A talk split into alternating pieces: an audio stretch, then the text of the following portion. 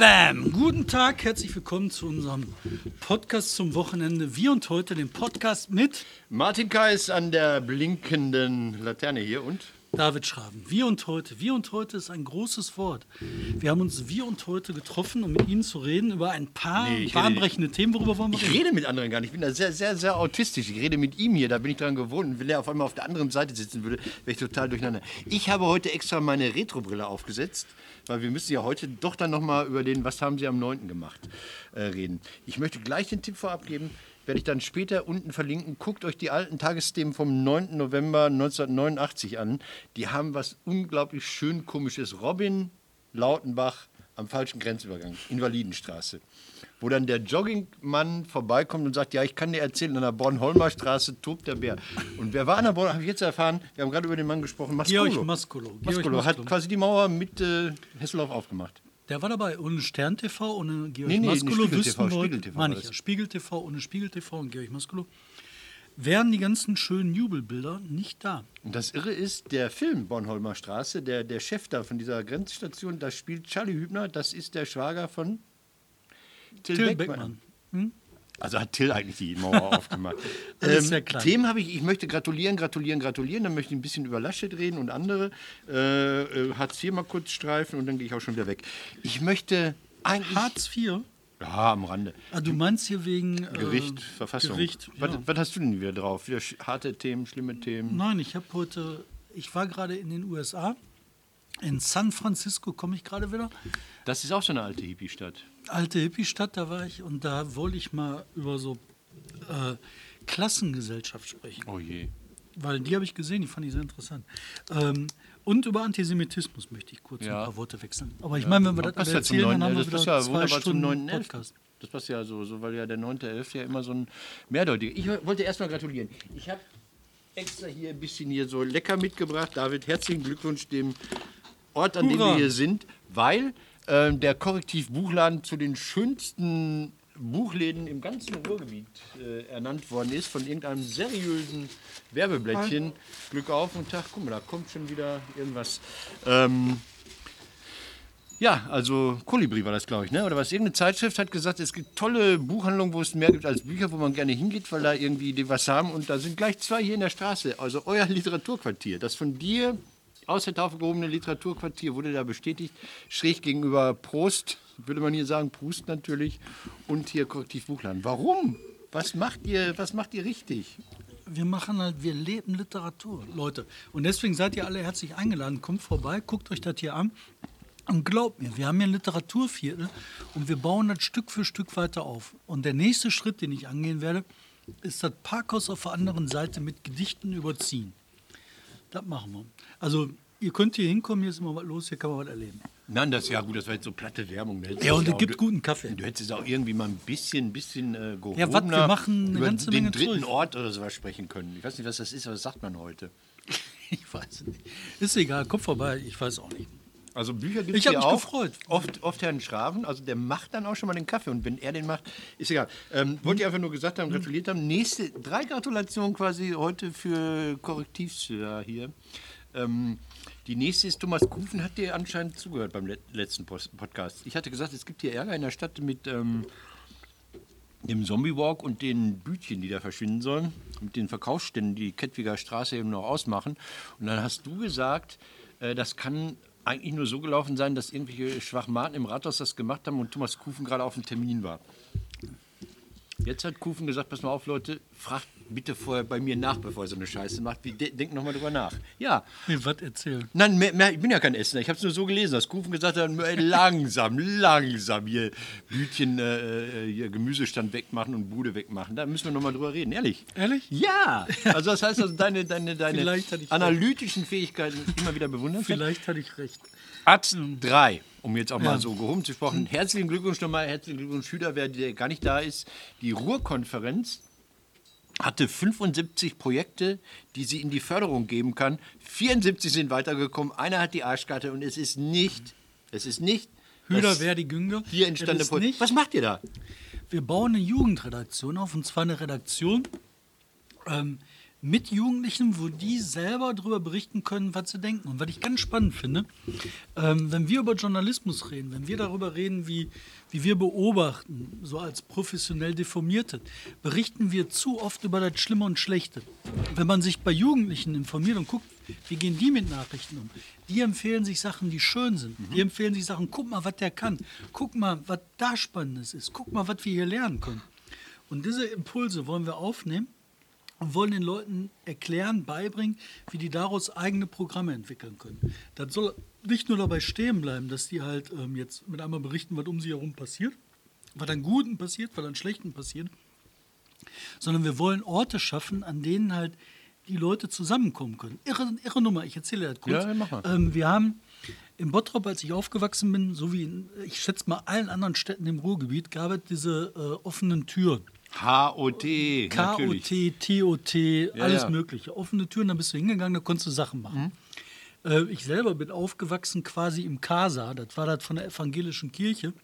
Da konnte man Kaffee für einen Euro trinken und äh, äh, diverse Sachen spielen. Billard, Karten, Schach.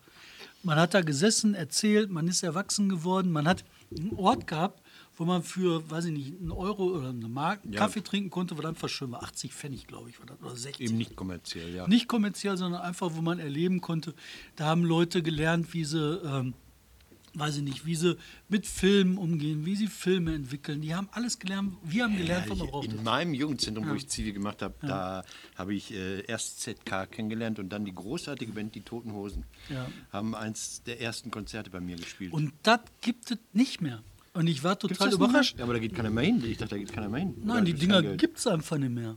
Und das finde ich halt krass. Und jetzt habe ich überlegt, okay, wir haben hier einen Buchladen mit Redaktion. Mhm. Da machen wir für die Jugendredaktion Ah. auch so einen Laden. Da stellen wir Sofas rein, da stellen wir rein, was Jungs interessant finden und Mädchen. Ähm, natürlich ein Schachspiel. Und dann wird da Redaktion gemacht, da wird gelebt. Wir würdest, machen die Würdest du deine Kinder dahin prügeln? Oh, Nein, klar. die würden da hingehen, ne? oder was? Ja? Nee, Warum nicht. soll man da hingehen? Also warum soll man nicht einfach äh, zocken, irgendwo abhängen, Mofas frisieren, macht auch kein Mensch mehr. Also warum soll man... Die warum haben glaubst diese Orte nicht mehr. Ah, Okay. Ähm, mein, also mein Sohn, der ist 17, Mhm. der geht auf Kinderspielplätze, weil das ein Ort ist, wo die sich einfach treffen können. Rumhängen können ohne... Ja, mhm. und bei Regen gibt es nichts. Jetzt hat er sich hingestellt und hat gesagt, so, boah, ich überlege, ob wir mit Kollegen zusammenlegen, um uns eine Garage zu mieten, wo wir uns in die Garage setzen können. Scheiße. Ja, das ist doch scheiße. Also der Drang ist da, ne? Die Leute ja klar, sich, die wollen das. sich, ja, und man muss halt einfach machen. Und das Problem, was bei den äh, Sachen, bei diesen anderen Geschichten war, bei diesen äh, TOTs und wie Mhm. sie alle heißen, ähm, die sind halt erstarrt. Die sind halt Ja, die sind ihrer- immer noch bei Die sind in ihren eigenen Säften Tischtennis erstarrt. AG. Ja, das ist so wie Volkshochschule. Ja. Wie, und da muss man halt verändern. Und diese Veränderung werden wir machen. Und da freue ich mich Viele Städte kriegen eine neue VHS-Leiter. In Mal, wo ich herkomme, die große VHS, die ja den Grimme-Preis quasi geboren hat irgendwann. Das ist jetzt Uwe Frank Bauch ist VHS-Leiter geworden. Das sagt dir nichts, ne? Doch, klar. Ja, da dachten wir, was? Der VHS-Leiter? Der, Wieso kommt ja auch- der bei der VS-Leiter? Der kommt ja aus diesem Alternativmedienbereich. Also der hat ja mal Bürgerfunk gemacht und dann hat er so Westmünsterland TV-Zulieferer mit irgendeinem so komischen Sender gemacht. Und so. Das ist Eigentlich ein netter Kerl. Ja, ja, ja, Der ja, war doch ganz genau. lange bei WDR äh, Lokalstudio, meine ich, ne? Hat Der, da auch, weil der hat, der hat für nicht Westmünsterland TV, der hat bei irgendeinem Internetfernsehen, was so aus Herten und Umgebung berichtet hat, hat der da mit eigenen Mitteln und Fördergeldern der EU äh, jahrelang sich so durchgetrickst. Also gut einfach. Einfach gut, weil äh, diese Medien einfach da sein sollten. Die hat es ja früher nicht gegeben. Und dann gab es sie und dann hat er da, und jetzt ist er VHS. Finde ich- finde ich Also spannend. nur so als Beispiel. Jetzt habe ich genug gratuliert. Oder ähm, ich wollte dann jetzt nochmal, nee, jetzt du, du mit den harten Themen, würde ich sagen. Ist- Ich mache harte Themen. Pass auf, passen Sie auf, pass auf. Ähm, mir ist aufgefallen in der ganzen Diskussion mit dem 9. November, ne, Mhm. dass äh, Antisemitismus tatsächlich eine Rolle spielt. Ist dir das aufgefallen? Verstehe ich nicht Ähm, ganz. dass der Antisemitismus offener ausgetragen wird. Hier gibt es so ein Buch von äh, Oliver Pollack. Könnt ihr Das mal gerne dieser reingucken. dicke, verrückte, bärtige Mann mit Hund, der ab und zu mit Mickey Beisenherz durchs Fernsehen läuft. Ja, der ist ein ähm, Komiker, manchmal, Ja. manchmal ist er auch lustig, manchmal ernst. Und der hat hier ein Buch geschrieben über äh, Antisemitismus vor einiger Zeit. Das ist, glaube ich, letztes Jahr Mhm. schon rausgekommen. Und ich habe immer gedacht, so, ah ja, mein Gott, ne, was die Leute so erzählen, mag sein. Aber wir hatten diesen Anschlag in Halle, Ja. der ganz, ganz klar antisemitisch war. Ähm, wir haben immer häufiger diesen unterschwelligen Antisemitismus, wo halt Leute das als völlig normal finden, ähm, über jüdische Besatzer in Israel sich äh, herzumachen, über äh, Juden hier herzuziehen, Was ich- über was das ich- Finanzkapital Ja, herzuziehen, genau. was die Juden gemeint sind. was mich so Krass. erschreckt hat in Halle zum Beispiel, das war die Mutter dieses äh, Attentäters, die gesagt hat, ja, der hat ein bisschen über die Stränge geschlagen, aber seien wir mal ehrlich, es gibt ja wirklich diese geheimen, verborgenen Mächte, ne, die, die über die Politik herrschen. Und das ist natürlich ein klar antisemitisches äh, äh, Erzählen. Das ist ja nicht, die, diese Mächte heißt immer, Klammer auf, wir sagen das Wort Juden jetzt nicht, Klammer zu. Und ich glaube, das ist verbreitet da. Ne? Dieses, diese, dieser Gedanke, dass das, was wir sehen, dass wir, was diese altherrschenden Medien meinen zu analysieren, immer nur eine Lüge und die Oberfläche ist. Und dahinter ist halt die jüdische Weltverschwörung. Das ist ja meistens die jüdische, weil andere sind anscheinend nicht dazu in der Lage, außer es sind Reptiloiden, aber die sind wahrscheinlich auch Juden. Oder? Ja, total. Und Aber- ich finde das, nein, ich finde das total das- krass. Mir ist halt jetzt halt so die letzte Woche schwer über die Seele gelaufen. Und als ich das Buch jetzt in der Hand hatte, daran gelesen habe, ähm, das ist ein Problem und dem müssen wir uns irgendwie stellen. Und ich weiß halt nicht wie. Und jetzt hast du halt den 9. November, Mhm. der 9. November, der Tag der Deutschen Tag, der Reichskristallnacht, Tag der Das ist gut, dass du das sagst. Tag ähm, der, das sollte ein Termin sein. Nein, nein, ich habe lange über, dieses Dat, über diesen Begriff, man sollte ja Reichskristall nicht, Nacht nicht mehr sagen, wegen, weil das ein Nazi-Begriff sei und so weiter und so fort.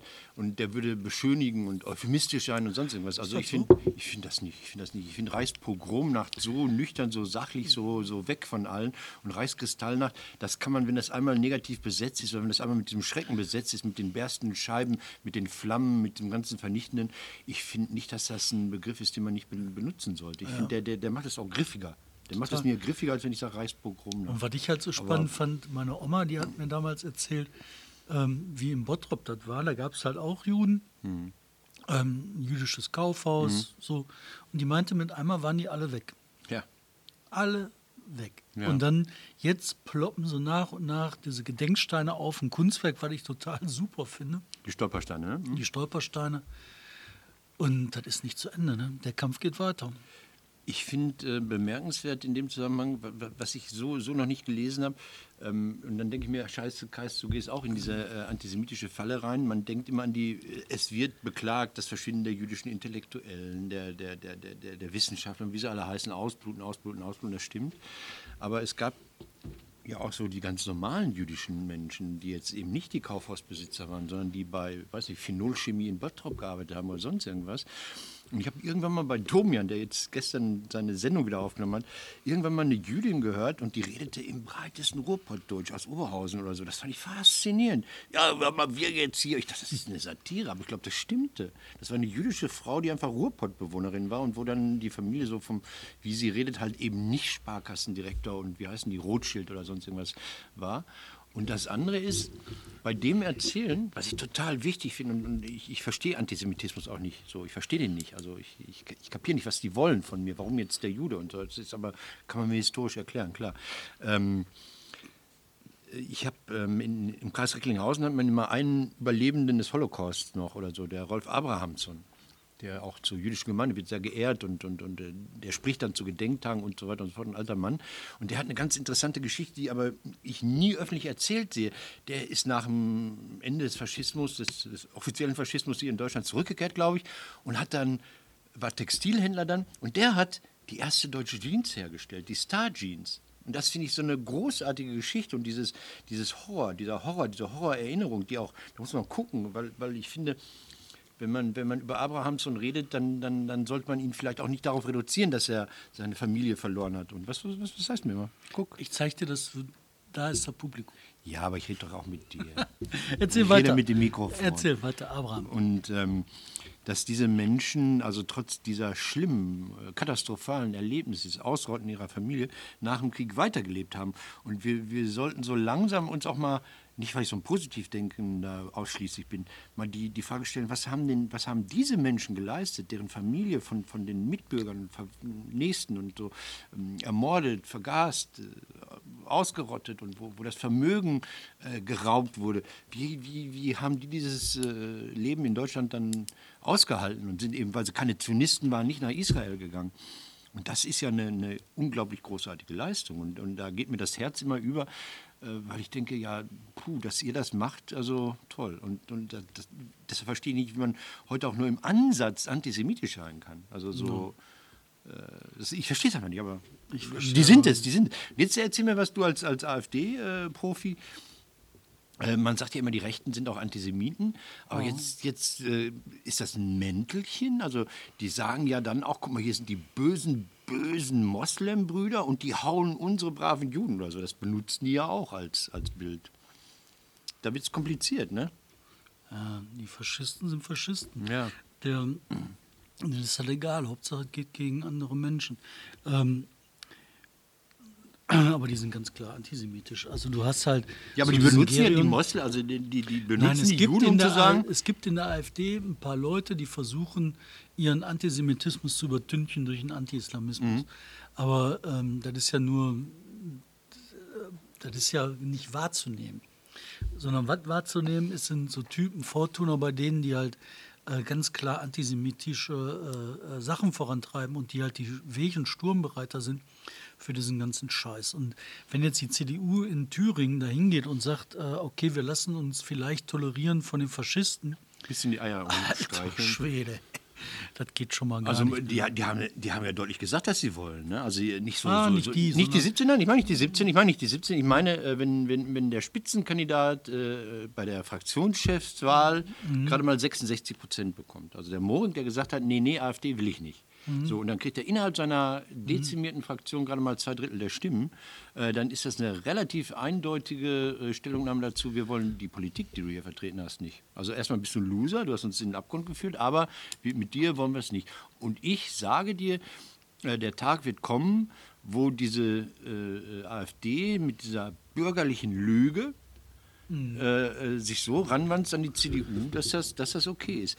Kramp-Karrenbauer hat nicht wirklich was gesagt. Sie hat gestern, vorgestern im, im Interview mit der Süddeutschen gesagt, äh, mein Generalsekretär hat alles gesagt, was mit mir abgesprochen ist. Das heißt nicht, ich habe was gesagt zum, zum, zum Thema äh, AfD, sondern das hat der gemacht. Das ist so eine Nulpe. Das, ist, das macht mich richtig, richtig mittlerweile wütend. Entschuldigung. Äh, ich gehe jetzt schnell weg. Erzähl mir noch mal was über das Buch von Pollack. Warum ist das nee, anders? Habe ich, hab ich, schon alles so. gesagt zu.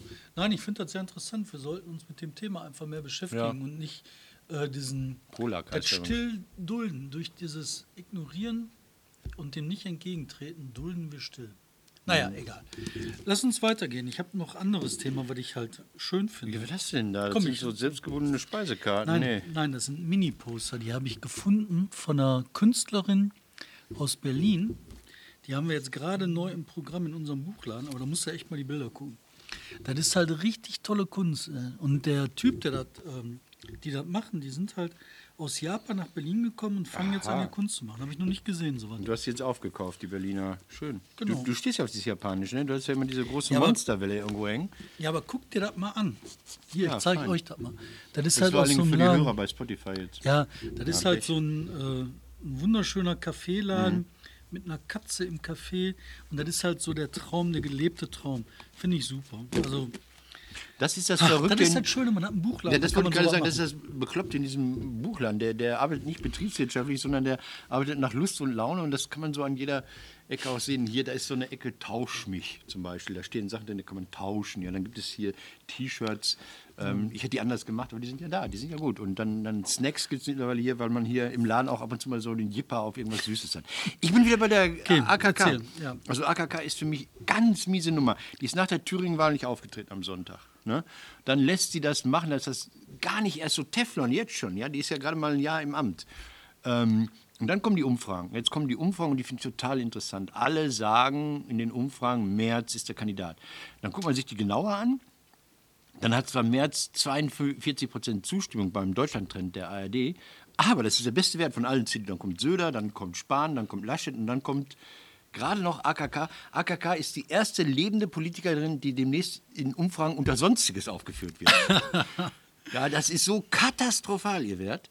Aber der, der, der, der Wert für März ist 42 zu 43. Das heißt, diese optische, der ist nur ein Riese, weil er von Zwergen umgeben ist. Also 42 Prozent sagen, ja, das ist der Kandidat, aber 43 sagen, nein, er ist es nicht. Das ist auch kein toller Wert. Nächste Frage, können wir drüber reden. Ich möchte mit dir über März reden und dann über deinen Helden, weil du ja immer hier so Ruhrkonferenz, hast nicht gesehen, über Laschet. Laschet ist auch, wird gepusht, wird, wird weiß nicht, keine Ahnung, sonnt sich da drin, dass das sein könnte, aber die Werte sprechen nicht für ihn. Ja, Und jetzt kommt der Politologe, der mir erklärt, wie es wirklich ist. Ich gehe mal so lange, nein. Nein, das Ah. geht mir wirklich langsam total auf den Sack. Und zwar, was mir auf den Sack geht, ist, ne, ähm, da muss ich jetzt auch mal Ja. medienkritisch, Hauptstadtmedienkritisch Ja. sein. Die Hauptstadtmedien, die sitzen da in ihrer Hauptstadt und machen Hauptstadtsachen. Dann haben Ja. sie da Gabor Steingart und die anderen.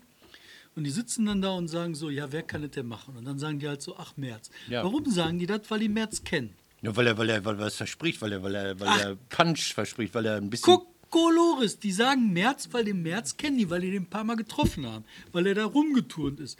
Laschet kennen die doch gar nicht, mit dem waren die nirgendwo unterwegs, mit diesen anderen Typen. Aber Merz ist jetzt auch schon 30 Jahre her, dass sie mit dem unterwegs waren. Ja, aber jetzt war der ja wieder Kandidat und Okay. wieder da und dieses und jenes. Nein, ich glaube, die Und nehmen den, weil, weil der, der verspricht äh, Konflikt und Konflikt verkauft sie gut. Nein, Nein? die versprechen erstmal Okay. mit dem, weil die sagen, wir brauchen einen anderen. Wen haben sie denn? Die kennen nur den. Das ist genau dieselbe Scheiße mit Wolfgang Clement damals. Oder wie mit Schulz. Da kommt ein neuer von außen. Ja. Uh, was ist das denn? Der ist ja vorher auch schon bekannt gewesen. Aber die kannten ihn nicht, deswegen war das neu. Und dann war alles neu. In Deutschland werden die Nachrichten, die großen politischen Nachrichten, von Leuten in Berlin gemacht. Ja, klar, mit Das sind Bauchgefühl. aber alles lebende Menschen, die in ihrem sozialen Umfeld interagieren. Nee, nee, das sind Und aber vor allen Dingen Menschen. Nee, nee, ich glaube, die nicht. Merz der Ach so. Typ. Ich glaube, das sind Menschen, die nur noch in, in, in ihrem Kreis interagieren. Ja, meine ich ja, aber Ach dieser. Kreis ist ja eben dieser Kreis, Ja. wo halt der März, der bekannt ist, und sagt, März muss das machen. Dann diskutieren die die Frage öffentlich in Talkshows, in Kolumnen, in was weiß ich. Ja, der März kann da dieses, kann da Ja. jenes. Der März, den will draußen keine Sau. Das ist der März, der ist abgewirtschaftet. Die Wahl hat Natürlich. der verkackt, der wird nie eine Mehrheit kriegen. Jetzt AKK. Das Kramp-Karrenbauer, das nicht wird als Kanzlerkandidatin, das weiß jeder die wird das nicht werden. Ob die sich halten kann als Parteivorsitzende, weiß ich nicht. Das ist ein anderes Blatt. Ähm, was du sagst, stimmt da. Das sind große Defizite. Also, dass sie da nicht antritt und zu der Thüringen-Wahl nichts Ordentliches rausbringt.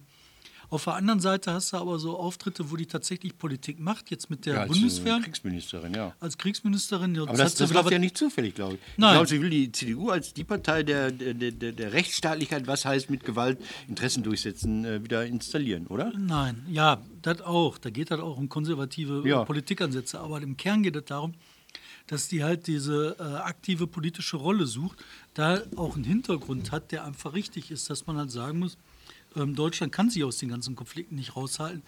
Und auch Europa muss zum Beispiel im Mittleren Osten aktiv werden. Erst recht, wenn die Amis abhauen. Oder wenn man sich nicht mehr auf den amerikanischen Bündnispartner verlassen kann. Natürlich müssen wir da aktiver werden. Und diese Diskussion führt die voran. Natürlich kriegt die dagegen, natürlich wird das ähm, kritisiert, aber andererseits ist das die richtige Debatte. Deswegen ist halt offen, ob die Parteivorsitzende bleibt. Kanzlerkandidatin auf gar keinen Fall. Hat irgendjemand- Und jetzt aber so, nochmal hm. zu den Umfragewerten. Ja. Durch diese Diskussion und Fokussierung der Diskussion wird halt in den Umfragen nur das dargestellt, was anderswo dargelegt wird, in den Debatten gebracht wird. März ist deswegen hoch, weil die ganzen Typen über März diskutieren. Natürlich wird er da trotzdem nicht werden. AKK ist deswegen so runter, weil die Leute sagen, AKK spinnt, wie sollen wir denn in den Mittleren Osten kommen? Denn mit dem Panzer kommen wir ja nicht mal bis Krefeld. Das ist klar. Aber das kann man alles ändern. Es geht um die Politik, die die damit vertritt. Und das sind die beiden langfristigen Trends, wo ich das anders Aber über die Politik, die, sagen wir mal, neben, dem, neben den einzelnen Fakten, hier eine Stellungnahme, da irgendwie eine Anregung, wie wir besser da im Nahen Osten oder sonst wo einmarschieren können oder tätig werden können, ähm, ah, sehe ich dahinter wirklich das Große und Ganze. Rekonservativierung, was weiß ich, zurück nach rechts mit der Partei. Also Militär ansprechen, Sicherheit ansprechen, Ordnung, durchsetzen, Staat und so weiter. Diese ganzen Themen immer wieder auftauchen lassen, um dann doch wieder ein bisschen anders zu werden. Das sehe ich. Ähm, und jetzt ist meine nächste Frage. Wenn die Leute sagen, wir wollen März, wir wollen März, wir wollen März, hat irgend, wir haben noch Zeit. Nein, wir haben keine Zeit, wir müssen gleich Pause machen. Nein, ich habe doch hier die Uhr laufen, 24 Ja, ich Minuten. weiß, aber ich sehe das blinken. Ach so, ähm, ähm, was ist denn, wenn März gewählt ist? Weiß irgendjemand, was der Tünnes noch machen sollte in seinem alten Leben? Wird doch nicht. Bierdeckel für alles oder was? Also Bierdeckel für alles. Innere Sicherheit, Bierdeckel. Bildung, Bierdeckel oder wie? Hä? Der kann nicht. Der Komm, ich halt, nicht ich halt, ich halt, Halt, ich wir halt, müssen Pause halt, machen. halt, Und diesen März, davon will ich nichts mehr hören. Okay. Mein Leben lang nicht mehr.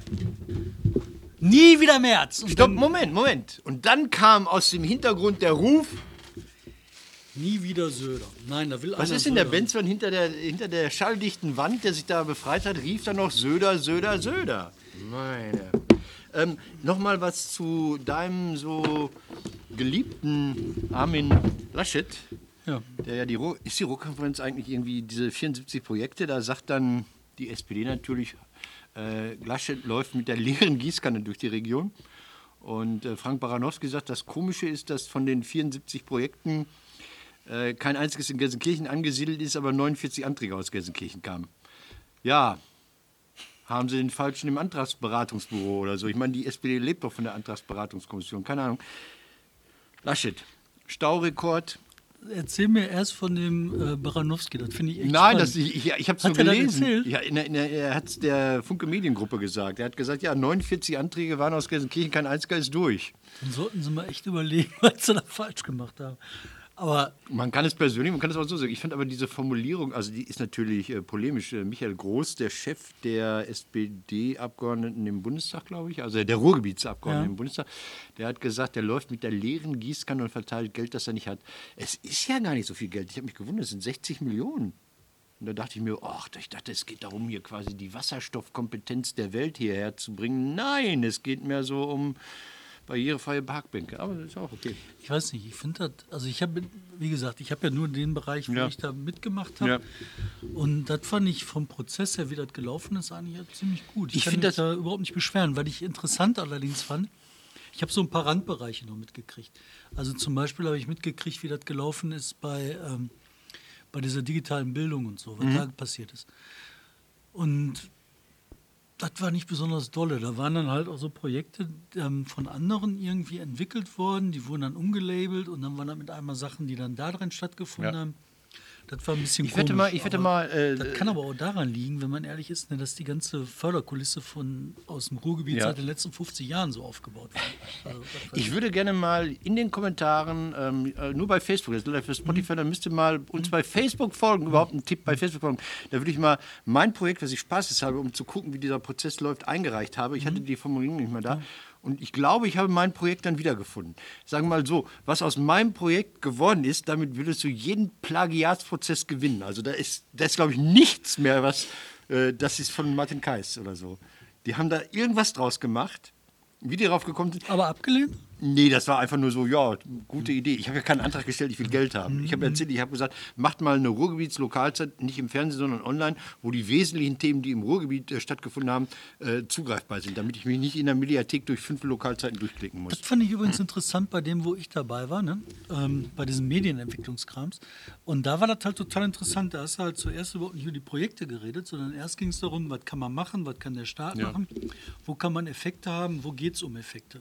Dann waren die Leute, die da eingeladen worden sind, die waren halt klar die üblichen Gesichter, aber da waren dann auch ein paar unübliche Gesichter dabei, wo, man, wo die Leute sich dann auch ehrlich bemüht haben, was Neues rauszufinden und was Nachhaltiges rauszufinden. Was, äh, und das war schon Aber ich spannend. bin zum Beispiel ich nie wieder eingeladen worden. Ich habe keine Meldung bekommen, wir haben Ihren Antrag äh, oder deine Ihren Ideen Vorschlag. waren scheiße. Ja, Was ist doch dann scheißegal. Nein, das ist doch halt, kackegal. Aber wenn ihr Scheiße, kriegst du Scheiße. Aber es ja? gibt, aber es gibt noch, es gibt, ich habe dir gesagt, es gibt noch ein bisschen scheißigere Ideen, die auch dabei waren. Hier diesen Tuba-Notdienst, den es da gab. Wenn im Sauerland mal ein Tubist fehlt, dann brauchen sie ein Zentralregister, wo alle Tubisten aus dem westlichen Ruhrgebiet irgendwie auf Abrufbereitschaft per App, Schuster, Schuster, per App Schusterverteilung. ja, also nochmal, ich wollte Laschet nur noch ganz kurz sagen, CDU, ähm, äh, FDP hat keine Mehrheit mehr nach den Umfragen. Ähm, nach der Statistik haben sie Staurekorde ohne Ende, also jetzt im November längste Stau ever, glaube ich. Ähm, und alle sagen, da wird sich nichts ändern. Kinderarmut war mal ein großes Thema hier beim Korrektiv, muss ich jetzt sagen. Habt ihr Bücher zu veröffentlicht? Die Kinder werden nach wie vor zurückgelassen. Auch Da vielleicht hat Herr Laschet das nicht so versprochen. Nee, ja, aber da werden wir aber auch das auf lässt sich also, rangehen. also steigt, ne? Die Kinderarmut. ähm, Das weiß ich nicht, da werden wir jetzt dran gehen. Wir Ja. haben das ja letztes Jahr, letzte Mal als Riesenprojekt hier gemacht. Ja. Und das ist weiter. Ich suche da gerade nach Mitteln. Ich will das halt, also wenn man da dran geht, da reicht das nicht zu sagen, okay, wir Edgebatch. machen nochmal so, eine, äh, so eine Recherche dazu, so eine einfache Cool. Geschichte. Da muss ein Projekt werden und da muss man, das kostet aber unheimlich viel Geld. Dafür brauche ich schätzungsweise 100.000 Euro. Also ist Projekt nix- 75 ist ja noch offen. Jetzt kommst du, du hast gesagt, was Klassengesellschaft in Jo. San Francisco. Und ich habe gesagt, San Francisco, das ist die Straße von San Francisco, das ist die alte Hippie-Community in den Ende, äh, San Francisco, Blumenkinder. Und das ist, habe ich gelernt, das sei die Gay-Hauptstadt der Welt.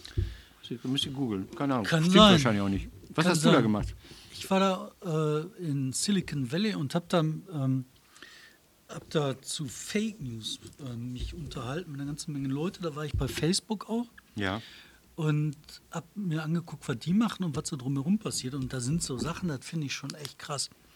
Ich meine erstmal, dass da sowieso von den Entwicklerbereichen halt Leute sitzen, die gibt es hier einfach gar nicht. Also und die, die das hier können, die sitzen da. Die gehen da hin, die werden da abgeworben, die werden da hingepackt. Das ist quasi, Deutschland ist wieder öffentliche Dienst für Ingenieure, da geht keiner hin. Ja. Und die, die das drauf haben, die gehen dahin. Das hat mit Kohle zu tun. Die ganze Gegend ähm, sieht da aus, ne, wie der R- äh, Rewe-Parkplatz. Ne, oder Aber wie der Aldi-Parkplatz. ne, Ja, aber ganz, ganz viele Aldi-Parkplätze.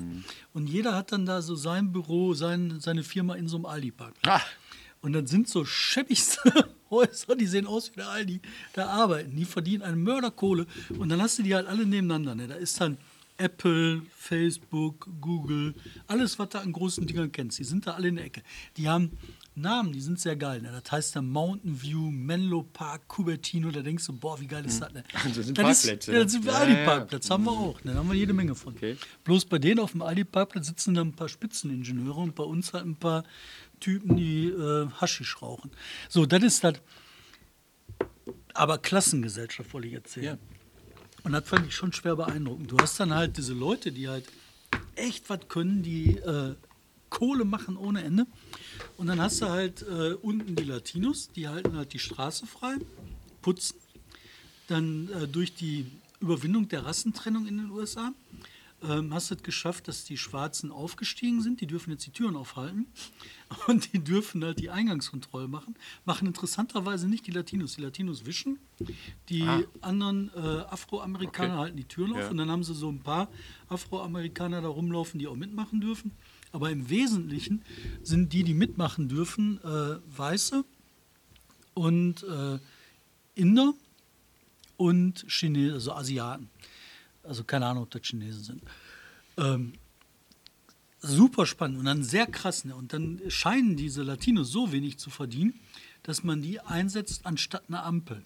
Ich habe da echt so Latinos auf der Straße gesehen, die hatten Stoppschild in der Hand und haben dann den ganzen Tag immer nur so fahren, stehen bleiben gedreht. Und man Unfassbar. regt sich auf über den deutschen Niedriglohnsektor. Ja. Und kein Nahverkehr, gar nichts. Du Aber es gibt die Pendelbusse, habe ich mal gehört, dass diese großen Firmen da in ihre Cuperton Valleys und so weiter irgendwelche Busse aus Vom Aldi-Parkplatz. von Aldi einem zum Aldi-Parkplatz Lidl. zum anderen Aldi-Parkplatz machen die so einen Pendelverkehr. Du kommst von, äh, von äh, Innenstadt San Francisco Mhm. in diese ganze Ecke nicht mit dem öffentlichen Nahverkehr. Du kommst nicht mehr über so eine dösige Brücke drüber. Dann habe ich gesagt, okay, dann laufe ich darüber. Da haben die gesagt, laufen, laufen geht ja nicht. Die haben kein Bürgersteig, nichts. Das ist eine Ähm, Scheiße. You've been in San Francisco. Äh, Hast du eine Karre gemietet? Nein, ich bin mit dem Taxi gefahren. Ach so, okay. Aber zum Schluss zu diesem Erlebnis, ähm, was ich halt total beeindruckend fand, dann haben die halt so Vorschau da gehabt zu Fake News. Ne? Also Ja. wie Fake News wirken und wie Gegenmaßnahmen zu Fake News wirken. Wie das wirkt mit harten Mitteilungen, wenn man sagt, ist das gefälscht, ist das vielleicht nur eine Meinung oder muss man sagen, das ist einfach falsch. Da haben die dann so Leute hingesetzt von der Stanford University, so eine Frau, die war so Ende 20, Professorin Stanford University, die hat dann da fünf Jahre Studien zugemacht, wie man das nennen kann. Und nach fünf Jahren mit 46 Studien haben die rausgekriegt, man muss ganz klar sagen, das ist falsch. Und wenn man sagt, das ist falsch oder eine Fake News und bezeichnet die so, bricht das ganze Lügengebäude zusammen. Quatsch. Das haben die, das haben die Das erforscht. bricht doch nicht zusammen. Doch. Wir, wir reden doch seit Jahren über Fake News. Ja, aber jetzt haben sie raus, wie das geht. Und das ganze Zeug bricht so zusammen. Du kannst da zugucken. Dann haben die sich da Typen rangeholt, so Ingenieure. Moment, langsam, das ist jetzt immer total interessant. Also, ähm, es gibt ja diese typischen Meldungen, die jetzt nicht wirklich von der AfD, aber da in der Nähe existieren, wo wieder irgendein Syrer schlägt deutsches Mädchen. Ja. Und dann, dann kommen Mimikama oder wie es heißt und sagen, nee, stimmt gar nicht. Ja. Und äh, Fake News. So. Ja. Und am nächsten Tag ist wieder was drin und dann steht libanesisch liegt deutsches Mädchen. Ja, und dann haben die halt diese Sachen raus. Wie gehört da zusammen? Welche Sachen gehören dazu? Wird, welche Formulierung wird da benutzt? Dann ist die technische Seite davon, das kegeln die raus. Und auf der anderen Seite, die Sachen, die kommen, werden markiert. Da wird dann gesagt, das ist gelogen. Und dann bricht die Verbreitung, die Reichweite so, dieser klar, das ganzen heißt, Nachrichten. alles klar, jetzt habe ich verstanden. Das heißt, äh, die, die Anbieter, die Plattformen sorgen Und dafür, die- dass die nicht mehr verbreitet und die werden. Pockets Ah, okay. da drin. Die Pockets. Pockets heißt? Also diese, wo halt diese Nachrichten untereinander ähm, gelesen und geglaubt werden, die werden immer kleiner. Ah, okay. Und die kommen dann nicht mehr raus. Und das, ich finde das krass. Und da sitzen halt nicht so wie bei uns so ein paar Leute, die sagen, das könnte aber so sein. Und ein Professor, der so sagt, nach meiner philosophischen Darstellung, das sind Ingenieure, die gucken halt, messen, machen Experimente. Wenn ich das so schreibe, was passiert dann? Da sind Forscher mal- dahinter. sag mal und das jetzt, macht ja. die Stanford University. Ja, das ist geil. Aber jetzt sag mir mal, äh, in Deutschland gab es ja diesen, diesen Stress irgendwie Upload-Filter, wo ja gesagt wurde und so. Ja. Hm. Ach so, ah, ja, da hieß es ja, Das ist nein, halt die das, sind. was wir machen. Nein, pass auf. Nein, da gab es ja, Da sitzt dann einer im Büro so, so, oh, Kaffeepause vorbei, neues Papier eingespannt, dann wollen wir mal gucken. Nein. Das funktioniert halt da nicht. war, da war ja die Kritik, da war ja die Kritik von diesen ganzen YouTubern und Influencern. Hey, die Upload-Filter sind doof und wenn da Satire ist, dann erkennt das der Upload-Filter nicht und ich bin am Arsch. Das war ja eines der großen Argumente gegen die Upload-Filter. Ist egal, ist egal. Ja, das ist halt das, was unsere machen und das ist halt so, ja. Du bist begeistert. Pass auf, jetzt zweieinhalb Rauschmeister, AKK ist vorbei, äh, Hartz IV, kein, Ach ja, kein nee, ist mir jetzt zu spät, um Nein, noch. ich hab, wir Was, haben wie, Zeit. was? Wir haben Hartz V. Ich sag, jetzt kommt Hartz V.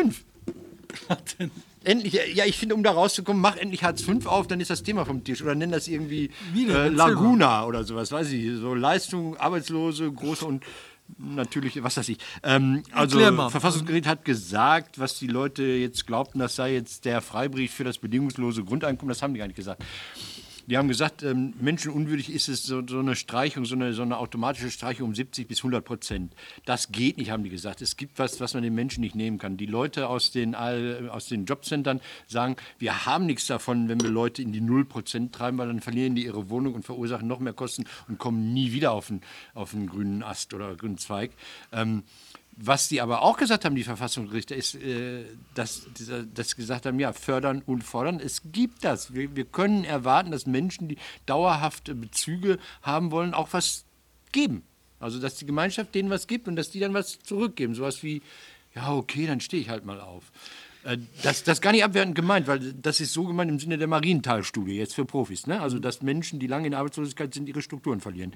Ähm, also Verfassungsgericht hat gesagt, ja, es darf sanktioniert werden, nur nicht so schlimm. Und Verfassungsgericht hat ganz wichtig gesagt, wir können erwarten, dass Menschen ihre Ressourcen verbrauchen, bevor sie den Staat ähm, äh, anfragen. Also das heißt, wenn einer 40.000 Euro da in einer Schublade rumliegen hat, dann soll er 20.000 fürs nächste Brötchen erstmal da rausnehmen und dann kann er zum Amt rennen und sagen, ich hätte gerne noch Wurst. Also das steht auch in dem, in dem Urteil drin. Deshalb, das wurde so, so unterschiedlich aufgenommen. Kevin Kühnert hat gleich gesagt, Sanktionen weg. Das haben die auch nicht gesagt. Es ging um, boah, es ging um eine spezielle Art der Sanktionen. Also es gibt natürlich auch wenige Leute, äh, die, die nehmen das mit. Die, die gehen auf Baustelle, mal lochen für einen Freund oder so und kassieren nebenbei Hartz IV und haben dann nicht immer Zeit zum Amt zu gehen. Wenige. Ausnahmen.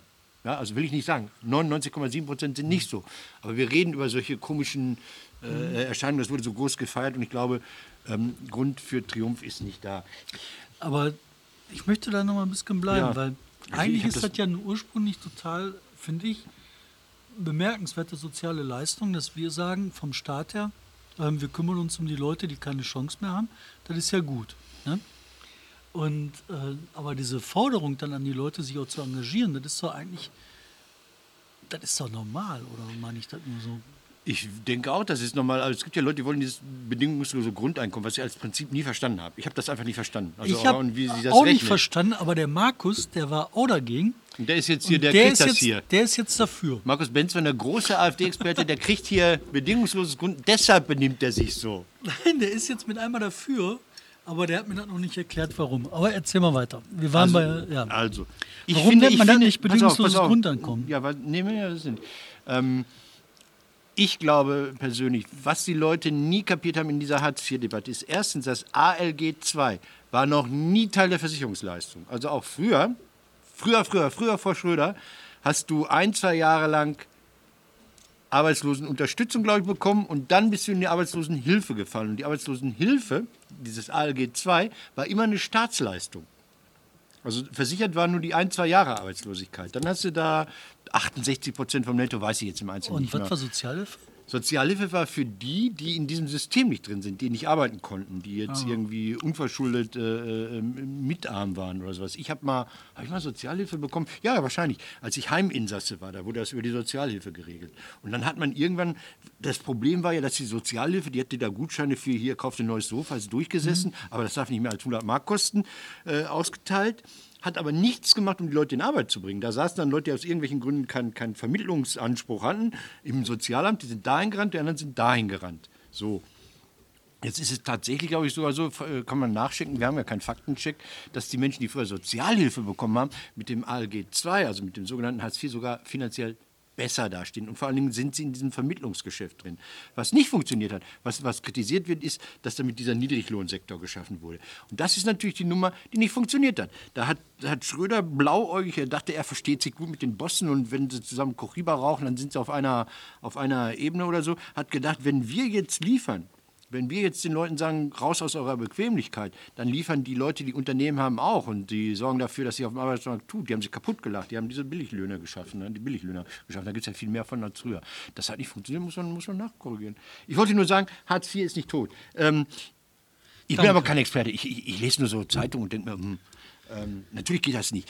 Viele Leute von denen, die eine Kürzung haben, das darf man auch nicht vergessen. Die Leute haben ja keine Ahnung. Leute, die, die eine Kürzung bekommen für ihre Bezüge, die haben gleichzeitig noch Schulden, die denen vom Hartz IV abgezogen werden. Also das sind Leute, die nichts gebacken bekommen. Also die sind depressiv, die trinken, die haben irgendwelche Probleme, weiß ich nicht. Das heißt, die kommen nicht in eine Unterhose morgens und, äh, oder nicht aus der alten raus, die seit sechs Wochen anhaben. Und äh, die haben dann auch Handyschulden und Mietschulden und sonst irgendwelche Schulden. Und dann wird ihnen von ihrem Hartz sowieso schon Geld abgezogen. Also dann haben sie so ein, so ein, so ein, Rückzahlungsding da ne, am Laufen. Oder haben, sind dreimal schwarz gefahren und müssen, müssen dann nicht nur dreimal 60, sondern richtig viel Geld zurückzahlen. Egal. Ich wollte jetzt noch was, was hier. Guck mal, David, hier Geschenk für euch für den schönsten Buchladen der Welt. Es ist fast Werbung, es ist fast Werbung, aber das Design des Lidl-Löffels, minus 20 Prozent. Lidl sage ich, weil Aldi, Penny, alle super normal. Die haben so einen Löffel rausgebracht im guten alten Brillo. So, ja. Brillo, das Design ist großartig. 20 Prozent weniger Kalorien. Und jetzt nimm dir den Löffel und dann denkst du, Alter, das ist die Idee, die ich auch schon immer mal. Kriegst du den raus? Ich krieg den gar nicht raus. Das ist die Idee, die ich auch schon immer mal gerne gehabt hätte. Die haben einen Löffel mit dem Huckel. Pass auf, und jetzt ist jetzt hier die große Währungseinheit Würfelzucker. Ich kriege auf, die haben einfach in die, in den Spiegel heißt das, glaube Fahne, Spiegel, weiß nicht, wo der, wo der Löffel ist, da haben sie so eine Delle reingemacht, dass da weniger Zucker drauf passt und damit retten sie die Welt. Ja, das ist. Ja, halt mal hier den Dreierlöffel, halt mal, ob ich jetzt auf dem anderen Löffel tatsächlich dann vier Würfelstück Zucker drauf bekomme. Mal gucken, eins, zwei. Das ist der Lidl-Löffel gehackt. Äh. Ja, tatsächlich, auf dem normalen Löffel passen, ne, sind ja auch nur vier. Ach, da sind drei, ja, hier sind vier. Aber weißt du, was mich daran. Ist das geil? das ist doch, das ist, wie das hier aussieht, das sieht doch aus wie aus dem VEB. Ja, klar, ist so. Ich erzähle jetzt mal eine kurze Geschichte ne, von Russland, aus meiner russischen Zeit. Ja. In Russland, diese Löffelidee, die kommt aus Russland, 100 Pro, das sieht man auch im Layout. In Russland haben die das so gemacht, da haben die in den, äh, in den öffentlichen Cafeterias, haben die gesagt, so, wenn wir hier Löffel anbieten zum Suppe essen, klauen, Klauen die die die Leute Löffel. Löffel. Das war jetzt hier gleich Und weißt du, was die gemacht haben? Angekettet. Nee, die haben die Löffel, haben die Löcher reingebohrt. Hat keiner die Löffel geklaut. Ja klar, konntest du keine Suppe mit essen. Los, anstatt. Ich meine, was für eine beknackte Idee. Das ist so ähnlich. Das ist so ähnlich wie das hier. Dazu, dazu muss ich dann noch erzählen. Oh, jetzt kann ich keine zwei Löffel nehmen. Ja, Mist. Also Russen. Dazu muss ich noch erzählen, als ich äh, äh, studierte und die Sozialbeiträge immer stiegen, habe ich mich gefragt, wie viel Besteck muss ich in der Mensa klauen, um diese 40 Mark wieder rausgeklaut zu haben. Und dann habe ich erstmal angefangen, in meinen Aktenkoffer so Zuckerpakete reinzupacken, Was man alle gemacht hat. was man nicht. Und liebe Leute, wir danken euch für eure Aufmerksamkeit. Der Löffel ist großartig, das Design, das ist alles. Also. Und Aber ich meine, jeder hat es wahrgenommen. Ne? Ja, aber es sieht einfach auch gut aus. Also ich finde dieses Gelb-Rot, das ist wirklich Brillo von ähm, Andy Warhol, das war ähnlich. Dass sie dazu durchziehen,